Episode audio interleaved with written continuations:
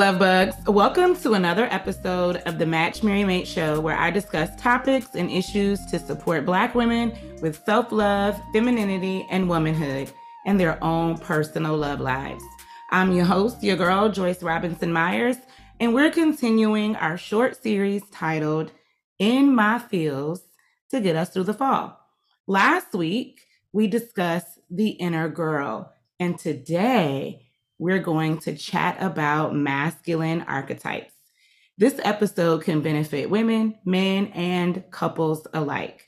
I have scripted it as if I were talking to women to help them better understand male life, but the content is about men, and so for men too. While I can speak to women about men and male nature all on my own, I cannot offer them male perspective. So I invited my husband to sit with me for a portion of the show so male voice could be present too. For this episode, there will be no affirmation or no journal.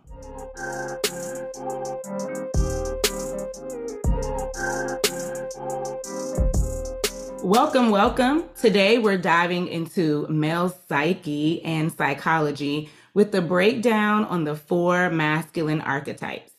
When it comes to matching, I use masculine archetypes as a way to teach women about male nature. I like to see if they can observe a man's habits and personality well enough to accurately identify the leading or the most mature masculine archetype a man possesses. Yes, even in general dating. At some point, I have my clients ask any man or men they're dating to take the masculine archetype quiz and discuss the results. They can see how accurate their sense or their best guess was, too. It did not take me long to pinpoint Jeremiah as a king, and it's not because he's only that. Rather, it is because the kingly archetype possesses all of them, and I could see them almost evenly, but one in him. When I had him take the quiz, his results confirmed my intuition and observation. Well, at least for one half of it. He was more king warrior energy. And that's the part that I was more right about. The other two, he scored equally with magician and lover. And I sensed that lover would be the lowest. So didn't quite hit the mark there. From my perspective, he operates as a king day to day.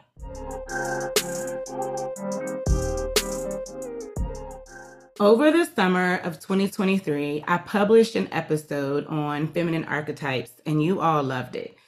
From both men and women, I was also asked if I would be discussing male archetypes too, and so here we are today.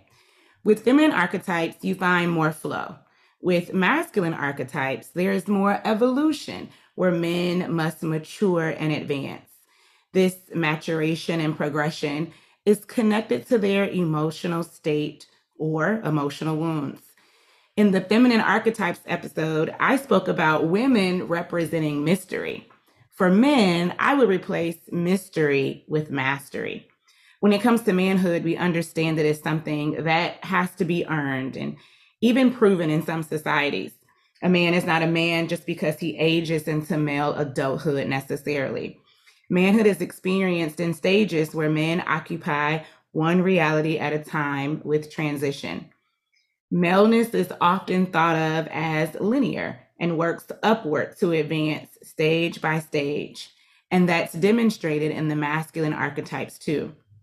In 1990, a book named after the four archetypes was published and written by Robert Moore and Douglas Gillette. It's called King, Warrior, Magician, Lover, Rediscovering the Archetypes of the Mature Masculine. Then an updated version titled Warrior, Magician, Lover, King, a guide to male archetypes was published in 2020. And I'll be using the first edition as a reference today. Moore and Gillette starts the book with the crisis in masculine ritual process and Jeremiah has spoken here before about why a society needs it and how Black boys and men can benefit from it. If I had to name some levels of manhood, I'd keep it simple. Uh, for me, it's uh, being a boy, being a man in training, and entering into what we would call manhood fully. A boy is typically, I would expect, one that is observing. And when you're a boy, you're simply observing. You are hopefully being instructed and gaining counsel along the way through observation, through a father, a father figure. You see how they move in their life. And naturally, the boy will absorb those things. But even in their childhood, there will be things that they are doing. And I think a healthy way of um, developing that boy during that time is counseling them about how they should make choices and behave from the vantage point of what a um, good man would do. A man in training, those teenage years, adolescence, uh, before they leave the home, I think a lot of the time should be spent not just telling and helping them observe, but placing opportunities in their life to actually do and train them up on things that you believe are most important. Um, simple example would be something maybe around the house. Maybe there you are a person that believes a man should be unafraid um, or um, familiar with uh, manual labor, for example. Uh, if that's true, and they are in that man in training stage, then you would want to give them responsibilities around the house that require that skill, um, learning how to work with their hands or do something that's associated with labor. And obviously, that's with guidance. It's in a limited fashion, but again, they are learning and they're training um, that skill to be mastered. And finally, full manhood is where you're taking on all of the responsibilities expected and you as the individual man are seeking to master the skills you um, want over time one of my favorite parts of being a man is my logical mind and i'm not saying that this is exclusive to men only obviously uh, but for me it's one of the things that i most appreciate and specifically because i believe it is one of the greatest ways, if used appropriately, to protect others that might not have as strong of a logical mind. And I'll give a perfect example. Women, both as mothers and in romantic relationships, can be played and preyed upon through their emotions. And if you are a man in their life that seeks to um, protect that woman, oftentimes using logic can help break through some of the cloudiness that deep emotions can create to help women make um, decisions that could be better for them in their role of motherhood or their role as a um, romantic partner. And I think that's a very useful thing. Sometimes it can be um, overly logical. Obviously, any strength that can become a, a weakness if overdone or underutilized. But I do think that logical mind is very helpful in those type of situations when you're trying to protect others, as well as when you have a tough decision to make. Again, um, hard decisions come with deep emotions, and you have to be able to feel those emotions, but also um, put them in their proper place and use your logic to cut through the noise and make a, a decision that is right for you on behalf of others. So I do um, most appreciate that as a man.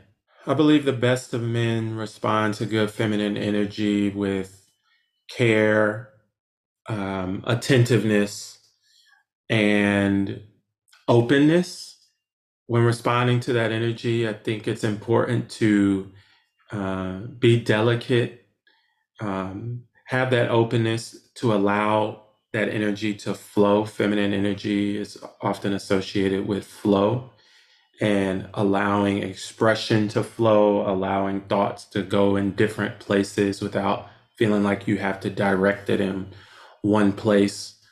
Um, is important and I think creates a feeling of safety for feminine energy. And so I think the best of men respond in that way when they're met with it.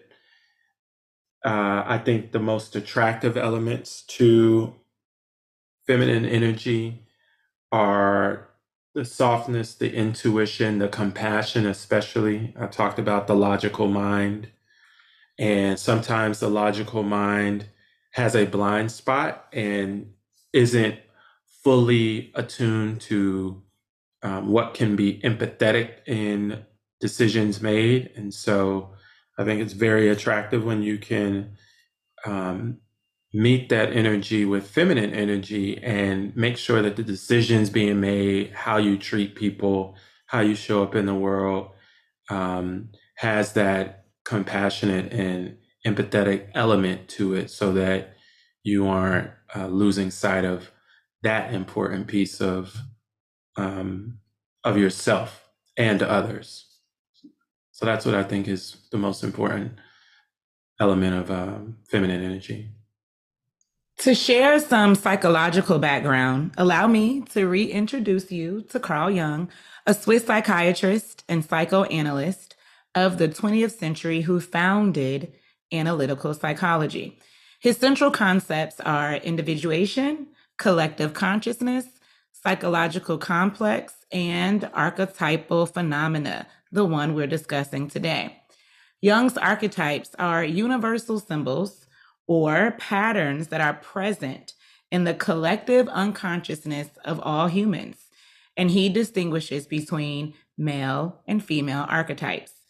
These archetypes are an aspect of masculinity inherent in all men with a bipolar energy or shadow that pairs for balance.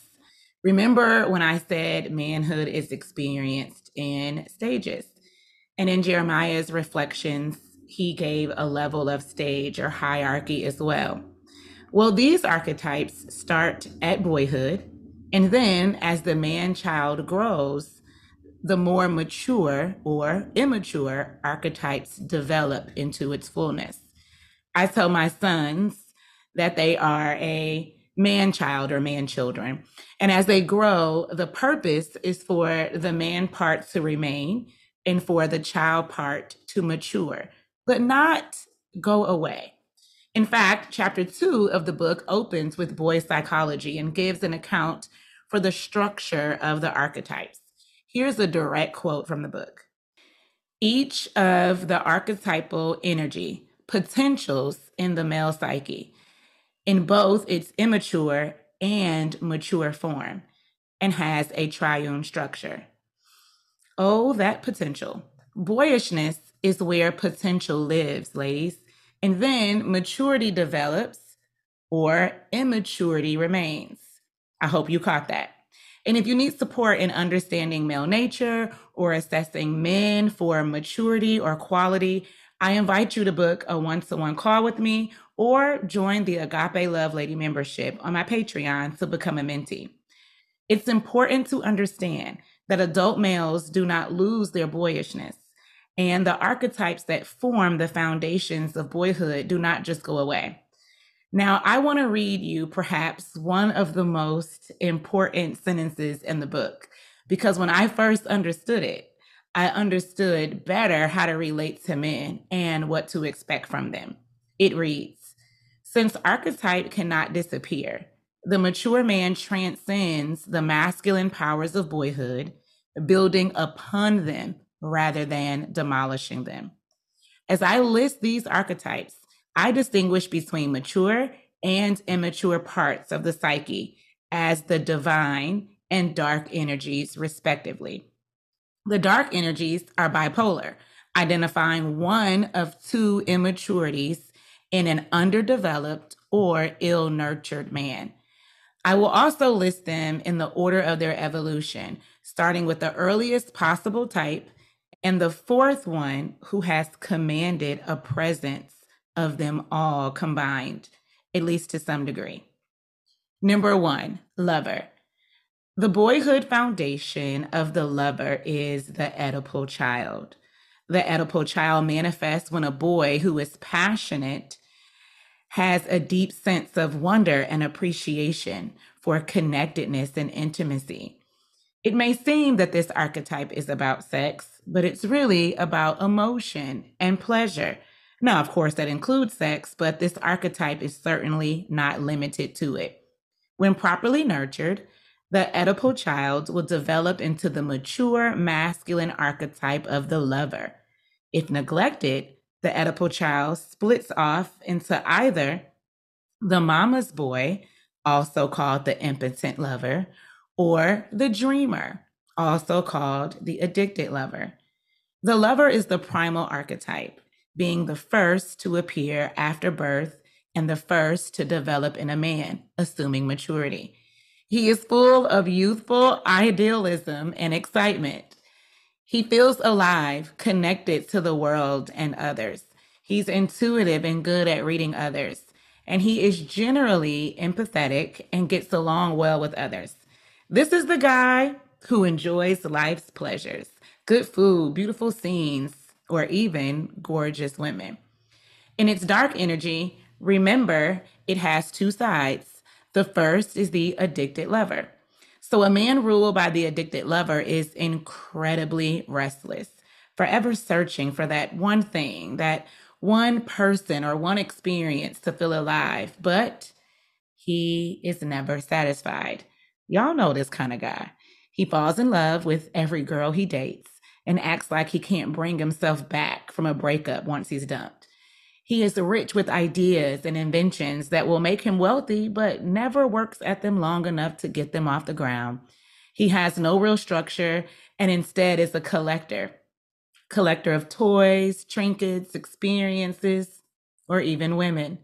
He is aloof and drifts away from reality. On the other end, the impotent lover archetype feels depressed and dead inside. Nothing brings him joy anymore, and his passion for life is lost. His relationship and friendships are a struggle for him, and they usually flounder. And as the name would suggest, libido could be low or non existent too. He can be a man who disciplines himself too much or tries too hard to be perfect. This shadow rears its ugly head with womanizing and excessive porn use.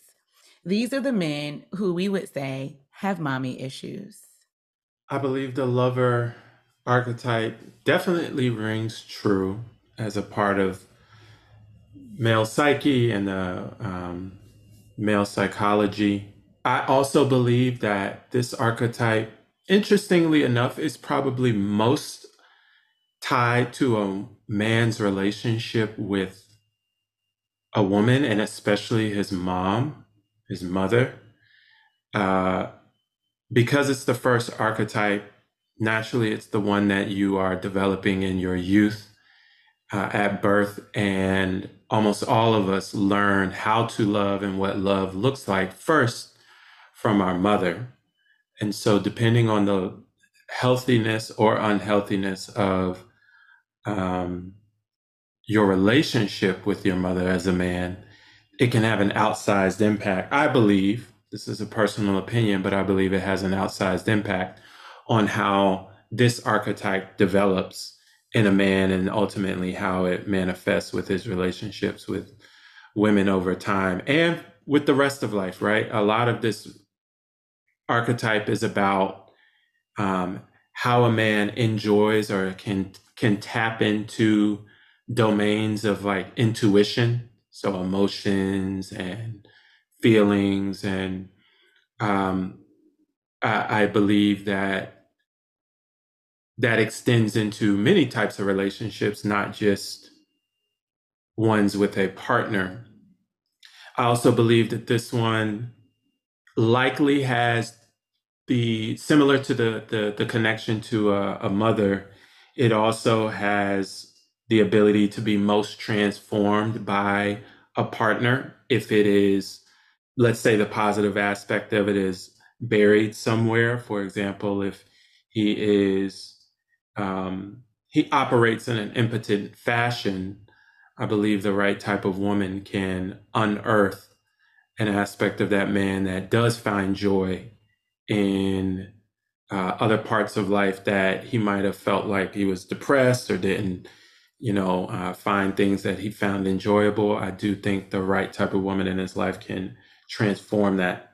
So definitely rings true. Uh, it is also probably the one that, for whatever reason, men in general would be served to learn how to restrain masculine energy tends to like to, as uh, you've put it previously, master something. And a corrupt form of mastery is overindulgence and addiction. And so, this is also one where I believe men are well served to exercise the most restraint because uh, our natural inclination is to try and try and try and try and try again at something until we feel like we've mastered it or gotten the most out of it and that can turn ugly really fast um, and so uh, definitely rings true and those are some of my thoughts and for me personally my results were pretty well rounded and uh, i do think that i'm really good at understanding those domains of intuition uh, sometimes I don't exercise them, even though I understand them. But I do think I have a good sense for what it means to tap into those elements and enjoy different aspects of life. Number two, warrior. The boyhood foundation of the warrior is the hero child. He takes action, gets it done, and values protection and defense. If properly nurtured, the hero child archetype will mature into the manly warrior archetype. If neglected, the hero child could split off into either sadist, also called the grandmaster bully, or the coward, also called masochist. This archetype is often received negatively because mainly women and children, have suffered harm from the dark energy of the warrior. While I want to leave space for people who have suffered here, it's important to note that a balanced warrior trains and perfects his character with a sense of responsibility and the spirit of defense. A mature warrior does not act just to show his power. No doubt about it, the warrior type is innate to men.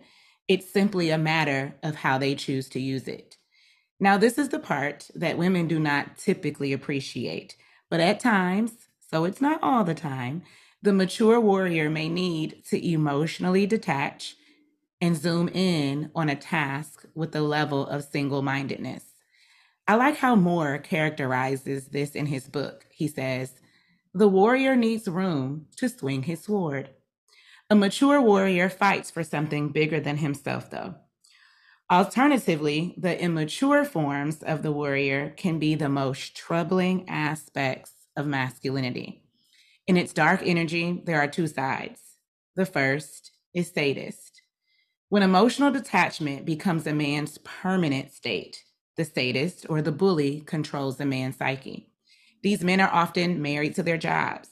So, being a military soldier is obvious, right? But it also includes ministers, doctors, politicians, and more. Basically, jobs that come with oaths where the man is the sacrifice before the people or swears in to protect, serve, and defend at all costs.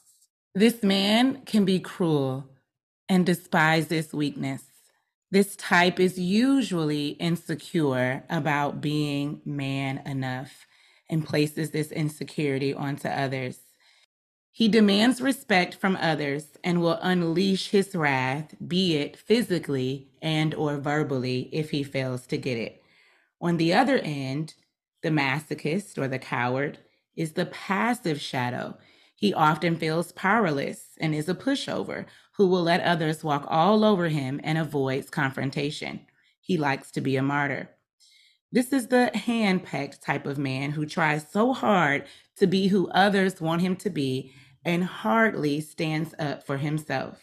I believe the warrior archetype is most definitely uh, a part of the male psyche, and I think is the one that everyone probably is most familiar with for good and bad reasons. If there was one that needed to be curtailed more than the lover, arguably, it is most likely the warrior archetype um, in terms of the dark sides of it. Um, I also believe it's the most undervalued, but that is largely because the dark forms have manifested themselves in our communities, especially the sadists, um, more often than not, than not. And so we lose sight of what benefits can come with a fully evolved warrior archetype that's so necessary in communities. I like to think of this archetype as one that needs to be trained constantly, but seldom used, hopefully. You want someone that is highly trained in being able to protect when protection is required you want someone who can stand up for those who can't stand up for themselves when it's required. And you pray that it is rarely required. But in those situations, the individual who's expected to show up in that moment must constantly be training the mind and the body and the skills to do so. It has to be muscle memory in a moment, especially in crisis, for example, it has to be muscle memory. Otherwise, everyone's running around like the a chicken with the head cut off.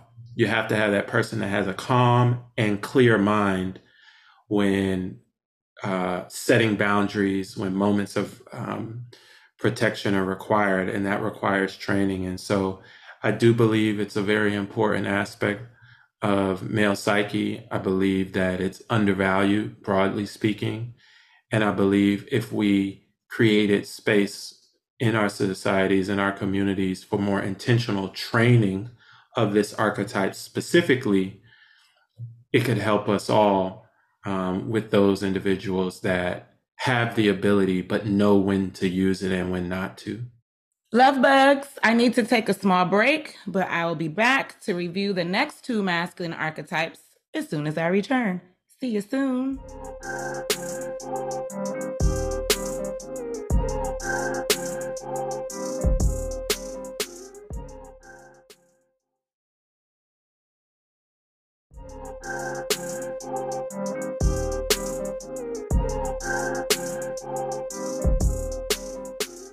Number three, magician.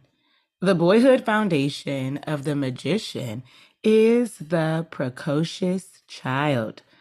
The precocious child manifests when a boy is eager to learn and when his mind is quickened or when he wants to share what he is learning with others. This energy activates a man's sense of wonder, stimulates intellect, and moves in the direction of maturity. When properly nurtured, the precocious child will develop into the mature masculine archetype of the magician. If neglected, the precocious child could be naive or become a trickster. The magician archetype is about claiming our capacity as co creators of the universe Moore and Gillette says, when mastered, the magician energy has deconstructed the ego and led to thoughtfulness and insight. The magician keeps the other archetypes in balance and is the steward of the psyche. This archetype is the origin of the male curiosity and their adventurousness. He usually has a knack for knowing what makes other people tick as well as himself. He is the part of the male psyche that is the problem solver. He finds the answers and works toward fulfillment. Of all the archetypes, the magicians, they need sacred space, honey. So, the lack of initiation rituals, especially in our American society, impacts them the most. Ugh, my poor magicians. In its dark energy, there are two sides. The first is the trickster. The trickster seduces others into believing him and then pulls the rug underneath them. He is a chronic manipulator who enjoys making a fool of others. He brags incessantly and likes to play a mean game of one up. He likes to intimidate and run his mouth. Now, I have to give my Uncle Lynn a little bit of credit here because he used to always tell me, be careful of a talking man. He was not talking about leaders and visionaries who usually have something meaningful to add to conversation, but a man who just talked. I can hear him now. Women can just talk and talk if they want to, but men, they need to have something to say or shut the hell up. He did not like a talking man, honey. He always saw a talking man as a hustler or someone trying to swindle. To this day, I've never met a talking man who wasn't a shifty little thing. On the other side, there's the innocent. And this isn't the good kind of innocent. No, this is naive to a fault. In fact, the authors call this dark energy the dummy. But I'm going to stick with naive for this episode. This energy is unresponsive and dull and constantly dishonest. He grasps more than he shows, but there's a hidden of grandiosity, leaving him to feel more important than he actually is. And that kind of vulnerability, it's not becoming on this undeveloped archetype. I like the magician archetype mainly because it's the least understood in my opinion, the way that I would describe uh, the magician is one who loves to seek knowledge, more knowledge, more skills. And in doing so, a fully evolved magician does it with humility. Joyce mentioned the under evolved versions being a trickster manipulator and a innocent or dummy. Both lack humility. One thinks they know more than they really do and then the other knows they know a lot but uses it for the wrong reason. And both are obviously negative versions of what we seek within our communities and i believe that a great man with this archetype associated with them that's fully evolved comes with that thirst for knowledge. They're seeking to learn, grow in their skills, but then also wow others in a positive way with those skills, share them to others, um, and pass it on. And so I think it's important. And I think it taps into the idea of humility when you are a student you know that there's always something else to learn and that you don't know everything. But that's the very mindset that allows for you to grow in your your own understanding. So uh, I love this one because for me personally, uh, it reminds me of that idea of humility and the importance of it when uh, seeking knowledge. And last but not least, number four, the king. The boyhood foundation of the king is the divine child. He is both helpless and all powerful in many ways. The divine child manifests when something new, creative, fresh, and even innocent is born. The authors use examples like Jesus or Moses. If properly nurtured, the divine child archetype will mature into the manly king archetype. If neglected, the divine child could split off into either high chair tyrant or the weakling prince. The king is a renaissance man, possessing all that is king with warrior, magician, and lover energy. He is resolute, decisive, and wise, providing protection and order. The borders of his kingdom separate the order from the chaos. The king is also insightful or intuitive, relying on his inner voice. He shrinks with punishment or harsh criticism and expands with praise and warmth. He is the part of the male psyche that is responsible for a man's leadership, creating a vision for his life, and knowing his purpose. In its dark energy, there are two sides. The first is the high chair tyrant. The tyrant is narcissistic, pulls others down, and tries to maintain an illusion of absolute power or a sense of grandeur of self. The tyrant fears that someone will take his place, so he's resistant to new life, and also fears that any new subject could be the one who will replace him. He's arrogant, childish, and irresponsible. Like the divine child, the high chair tyrant needs attention. But unlike the divine child, the high chair tyrant doesn't give anything back. He doesn't inspire, he just demands. The grown man who is still ruled by his high chair tyrant sulks when he doesn't get his way, fails to take responsibility for his actions, and is incapable of taking criticism. These are usually the men who have a God complex. On the other side, there's the weakling prince who goes through lengths to conceal his passiveness or his lack of power and gives off a false sense of strength. The weakling prince makes his own kinds of demands. He has no passion for life, no enthusiasm, and no initiative, and must be completely coddled. He plays the victim, and it's never his fault. Now, listen, this guy isn't the mama's boy in the truest sense of the phrase as we've already covered that one. But his parents usually do not mind flying in to save him from himself. On the same pole, these dark energies work closely together as the tyrant attempts to hide the weakness. Ladies, think about the careers that are usually associated with God complexes. Then ask yourself, why is that man in this field of work?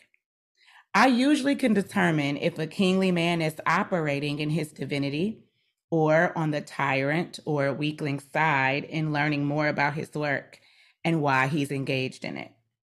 I believe that most men aspire to achieve this archetype for themselves, or at least sees themselves in this role as a as a king. It made me feel good that Joyce said that she saw this archetype in me. I'm not going to lie. Uh, but in all sincerity, I see it for myself as well. It's one that I've not consciously try to embody. I haven't walked through life saying, I want to be the king archetype. But the elements of what comes with the king archetype are ones that I've always valued and wanted to embody. Um, being resolute, having clarity of vision, uh, acquiring a domain, if you will, or some sense of kingdom with assets through uh, my profession, and then using those for those within my kingdom in a positive way, a sense of inspiration.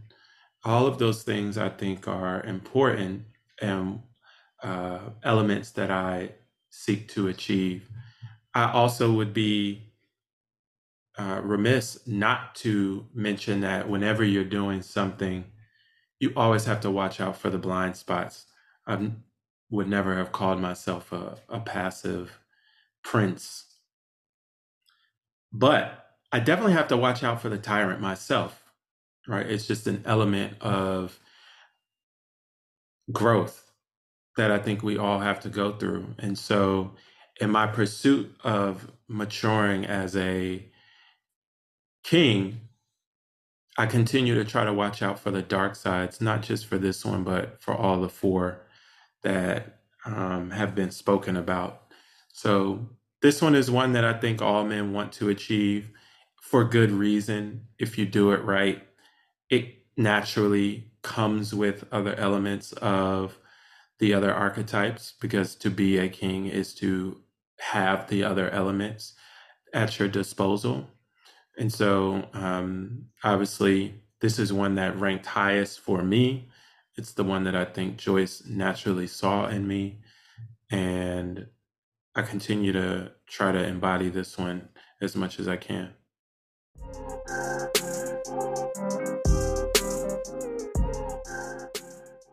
Our next episode is the final episode of our round two pop ups for your fall season.